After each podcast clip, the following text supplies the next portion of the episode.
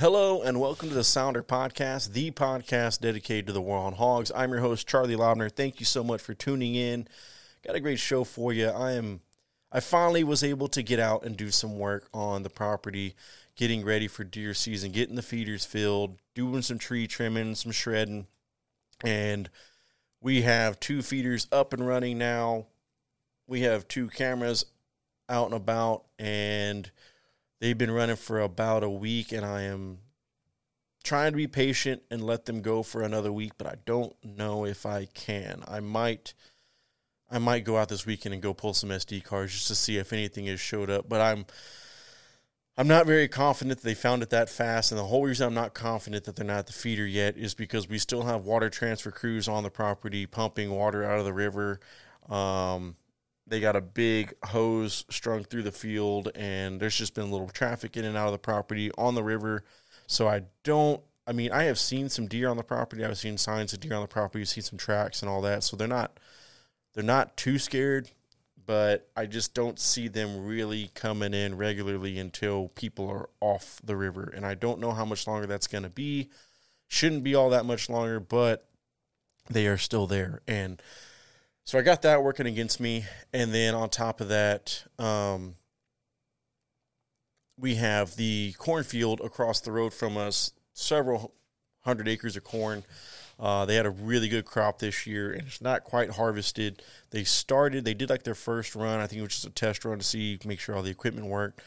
And so that should be harvested, I would think, in the next week or so. Um, that's going to be good for us, uh, for one, for bird hunting. Um, two, it's going to take away a lot of food off the menu for them pigs and stuff. Now, they will still be out there a couple weeks after they harvest that field. Um, but if if they do hunt that field for pigs as soon as it's harvested and they pressure them out of there, there's a good chance that those pigs are going to end up looking for another source of food, and that's probably when they'll find the feeder and stick around. So that's just been the thing that's happened in the past few years.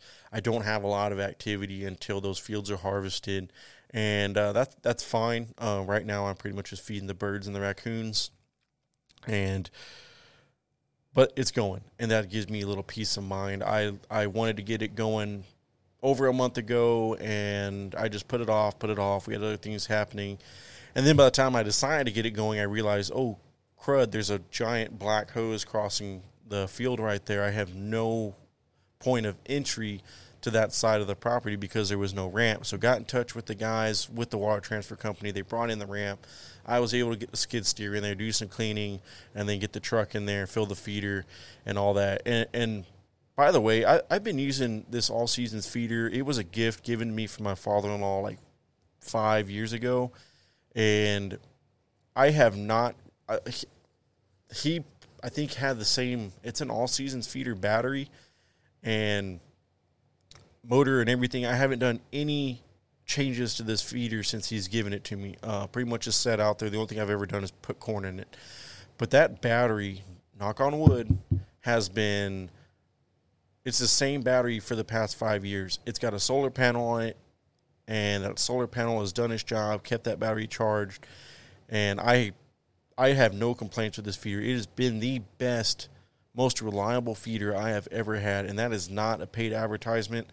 Uh, just throwing out there, all seasons feeder makes a great feeder, and it's, it's the stand and fill six hundred pound, I believe, uh, but just been a great feeder.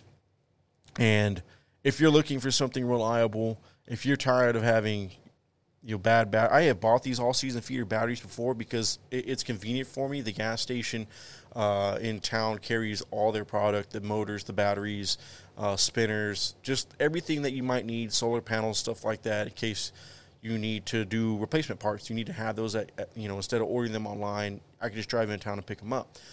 And I've bought these batteries before for other devices, my, uh, my slow glow lights, um, other feeders that I have that aren't all-season feeder brand, and I've been very happy with them. They've been top-notch, but this one, like I said, has been going on for five years, and I'm just very impressed with that. Now, I said that I'll probably go out today, and it'll be dead and not work anymore, and I'll have to buy a new one, but still, you're you're going to spend about twenty to twenty-five dollars on these little twelve volt batteries, and if you get five years out of it, like, that's money well spent. So I have bought some other twelve volts before that were just junk. Got me like six months down the line, and they don't work anymore. They won't take a charge.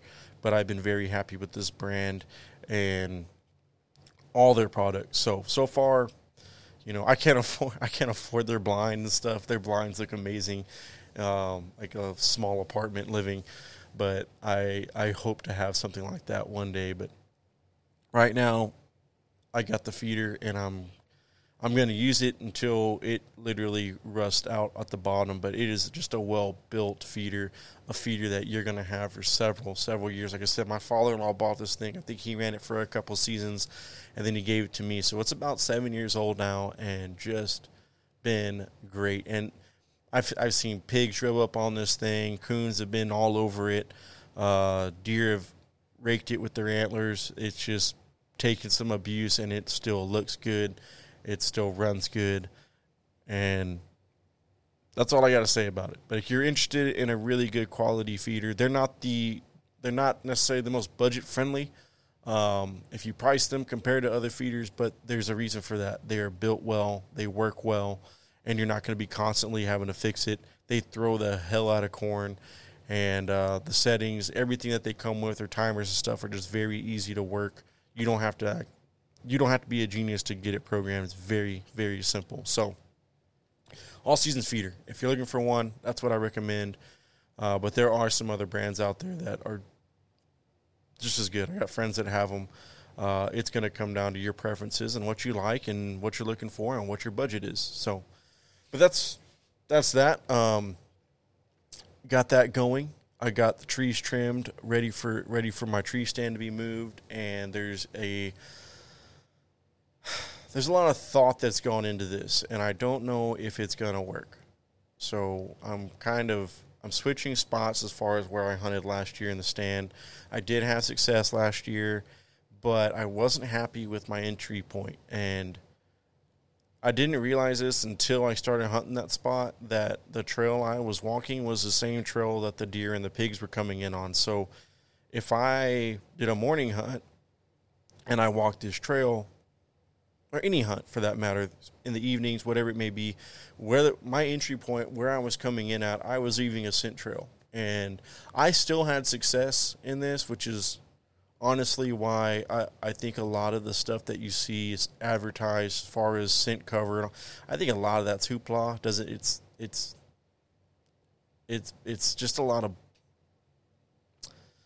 I don't want to necessarily say that it's garbage, but I mean, come on. You're going to have special, like, scent-free detergent and all these sprays. And, you know, I, I just don't fall for it, because I walk these trails, and thirty minutes later, there's a deer coming in hot on that same trail, you know, and pigs too. Pigs have probably the best nose in our area. And if the pigs are going to come in on the same trail that you just walked, I mean, my I don't do any of that stuff. My my clothes that I hunt in are usually, you know, stuffed in the bottom of the drawer with all my other clothes, or they're in the closet hanging up with all of my other clothes. My boots are right next to the door, you know, half chewed on by my dogs, and, you know, my kids play with them. And there's just a lot of scent from my house that's attached to my clothes, and I know this. And, you know, my we wash our clothes with, like, regular Gain detergent, so there's scent with that, you know. And what I'm saying is, I don't feel like it's necessary to, like, spray the bottom of your boots and do all this other stuff and spend, you know, hundreds of dollars, you know, in a couple seasons. Because, I mean, you go out and buy a big thing of spray, that's fifteen bucks right there, ten, fifteen bucks, depending on which one you get. You get the detergent, you know, that stuff's not cheap. You got special deodorants and sprays and stuff now, you know, for your face. You got this thing, this Ozonics uh, thing that's supposed to create, like, its own ozone layer around you, or, or I don't know. It, it doesn't make any sense to me. It It's just weird. I, I believe in, you know, obviously not going out and wearing, like, a ton of cologne, but I believe in, in things like using scent to help draw deer in. You know, um, doe estrus and stuff like that. but I don't really feel like it's necessary to to run a bunch of scent cover, um, as long as you're not wearing a ton of cologne and all that. Like I said, I, um, I've gone to the point of, like, if I do a morning hunt, I'm probably not going to brush my teeth until, like, after the hunt, um, which to some of you may sound disgusting, but, I, you know, that can – I feel like if I'm using a lot – like, my toothpaste got, like, a really um, heavy mint flavor to it and a heavy mint scent. I, I feel like that could possibly be caught up. But then again, I don't know how they would react to that, you know. Um, a new scent to them – for a big buck, I would think that just because of his instincts, he'd probably take it as, it's a new scent to me. I don't know what that is. I feel uncomfortable. I'm going to dip out.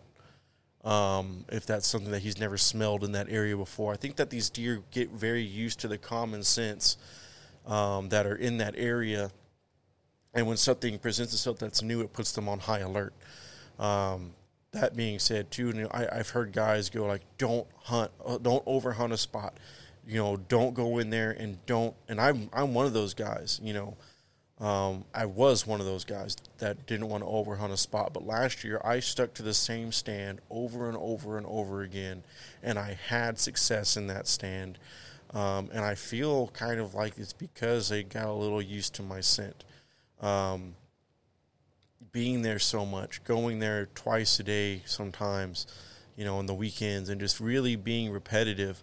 I, I think it helped, and, and that's my opinion. I, I think that they, you know, if, now if you're going out there every time and killing something, you know, they might distinguish that smell as, oh, well, last time I smelled that, you know, I saw my buddy get stuck with an arrow, you know. But if they're coming in and they're smelling it and you're passing these deer and you're passing these deer and you're passing these deer, and then eventually, like, year two or three of watching it, you know, it's there, it smells you, it might not even think twice about it. Um, that's just my opinion. I don't know, but I think a lot of it's, you know, a mar- it's obviously a marketing thing. You know, it, it, there's a there's a whole industry behind whitetail hunting, and hunting as a whole now uh, it is it, everything is advertised. I can't, I don't even watch shows on T V anymore for hunting, because it's five minutes of hunting and fifteen minutes of commercials. And I'm, and even the hunting, everything is a new product, a new product, a new product. And I'm so sick and tired of it. It's like, you know, I, I get it. If you, if you're using something and you like it, I get, like I just did with, with the feeder, talk about it. it. It's a great product. There's nothing wrong with that, but to go out and just shove this information down people's throat, that's to try to sell a product. I, you know, and I get it. You have to have sponsors when you're having these shows to help pay for everything, but it's just too much. It's become, like, it's driven me away from it. I used to be the kind of guy that would sit on a Saturday morning and watch hunting show after hunting show all the time, but I just got so tired of the advertisements, and I, it really steered steered me away from that. And so if there's anybody that's listening to this that has any kind of pull in, in these shows, I I really feel, and this is just just my opinion, y'all are obviously doing well. You got shows that are running for years and years and years and all that, and y'all are doing great, but it's annoying. It's it's very annoying, and, and there's a bunch of us out there that if we are still watching your shows, we're recording everything and trying to skip through as much of it as possible, but, you know, the advertisements are just way too much. I don't even like going on YouTube anymore because, same thing, if you don't buy the premium, you just get flooded with, you know, ads and ads and ads. I can't do anything without more ads, and it's very annoying. That's all I got to say about that. It's just annoying. But anywho, moving my stand, and I got way off topic there, but I'm moving my stand, and I'm moving it because I think I'll be able to play the wind really well because I'm moving the stand in a different area, an area that they know very well, that they're very comfortable with. I am watching this little corridor, this this trail that they've been using the past three years.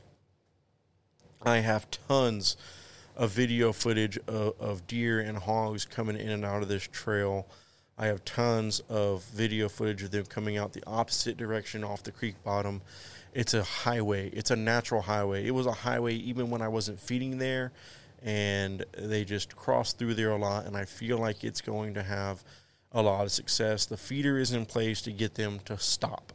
I need them to stop. But it's going to be a very close quarters hunt. I think if they come off this trail, I should have a shot within ten yards, which is basically me shooting almost straight down. Um, but they should pretty much walk almost right in front of me, and that's going to be deer and pigs. I should have, I'm going to be setting up my my feeder light that I won in the tournament uh, through the Army Hog Hunters tournament last year. I will be putting that up here soon, getting them used to that. That's the pigs, by the way. I'm not hunting deer at night, but I, I do want the deer to get used to it just so that they will come in and feed at night still. Um, I don't want them to get spooked by that light. It will be a, a new T-post that I will probably have it on, and it's just, it'll be something that they're not used to. I want them to get used to it as soon as possible before the season starts, and so I can go out there and, and do those those long sits, sit in the evening and and deer hunt until the sun goes down. When the light comes on, it's a full-on hog hunt. And I'd love to, to stick a pig at night with my bow in that spot like that, do a hunt like that. So still got to do that, but the feeder's running. And I will be posted up in a, in a tall knockaway tree. This tree has grown. It's probably the straightest knockaway tree I've ever seen. And uh, because it was surrounded by a bunch of uh, other larger trees, it had no choice but to grow straight up. And the wind should be coming from my, more towards my, my left to my right. And depending on which direction north it comes out of, it should kind of be funneling away from the feeder out into that open field. So unless they come from that open field behind me, which they, I don't think I've ever seen them come from that way. My, the, the past three years of sitting in this spot, I should be safe. Um, most of them are going to be coming from upwind from me on the river bottom.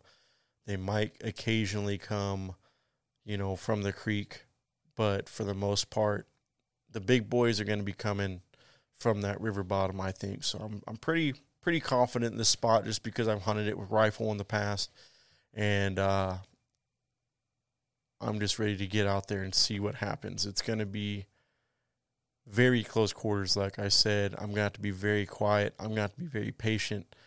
And with the couple of bucks that are on my radar, especially that one being a six-and-a-half-year-old this year, if he shows his face, that's going to be a that's going to be a tough hunt. He They don't get that old on small low-fence properties by being stupid. So he's obviously a very smart deer. He's a deer that I'm going to have to put a lot of time and effort in. And I've been doing that, and I feel like, you know, I know enough about this deer. I'm pretty confident. That's why I moved into this spot. Um, I have a ton of footage of him coming up off this trail, and I think it's going to happen. I think, you know, in a, in, in a perfect world, it's going to happen, but we don't live in a perfect world. Anything can happen when you're out there in the woods, and I don't know. You know, that being said, I don't know what's going to show up, you know. He's definitely on my target list, but there's I'm not against uh, other other deer either. And I've been going through my camera, um, not my camera, but my, my computer on all the files I've had in the past couple of years. And there's some deer that it's like I kind of forgot about those guys. And if they show up, it's going to be hard to pass them. But the pig hunting is going to be an absolute blast. And I feel like this is the year, you know, that I'm really going to get tuned in with the bow. Last year was a experimental season playing with it, and I had a lot of fun with it, but I think this year, now that I've kind of broken myself into it, I I know what to expect, and uh, I'm ready. I'm ready to get out there and do some some serious night hunting. I'd like to put my goal last year, my I got one one big boar last year. I, I would like to triple that. If I can get three hogs with my bow this year, I will be very happy. So that's kind of my goal from September into February. So I'm keeping the bar pretty low. I, I've, I'm more than confident that I can get three three hogs. Of course, I say that, and I might not get any, but I'm really confident that after that cornfield is harvested, we should start seeing a ton of pigs move in, um, and that's where those trail those yeah those trail cameras are going to come in handy. I can see what's showing up. I can time them and and just kind of make my best guess as a hunter when to get out there and when to hunt. It's time for you as a hunter to start getting set up. We have deer still in velvet. They should be shed in velvet. Mm, I would I would guess late August, early September, and uh, which is weird. I've had some deer that have really held on to their velvet into late September, and uh, actually still had remnants of velvet throughout uh, most of archery season. So depends on their diet. I think I think it's deer per deer, but uh, I think you're going to start seeing deer shed late August, early September, depending on. Depending on the deer. So interested in seeing how that turns out. Interested to see how these deer have, have, have grown. One particular deer, and I can't believe I didn't put two and two together. Um, two thousand, yeah, twenty twenty-one, I had a really pretty and symmetrical, dark antlered, tall, narrow, uh, as far as spread, um, eight point. Nothing special, not even legal to shoot, but a pretty buck, a buck that I looked at and and just kind of, you know, thought to myself that he can be a, a really nice buck given three or four years. I think he's going to be something special. He just seemed to, deer, he, he was around deer his age just by his body size, but he looked to be stronger, I guess, is the only word, word I can put.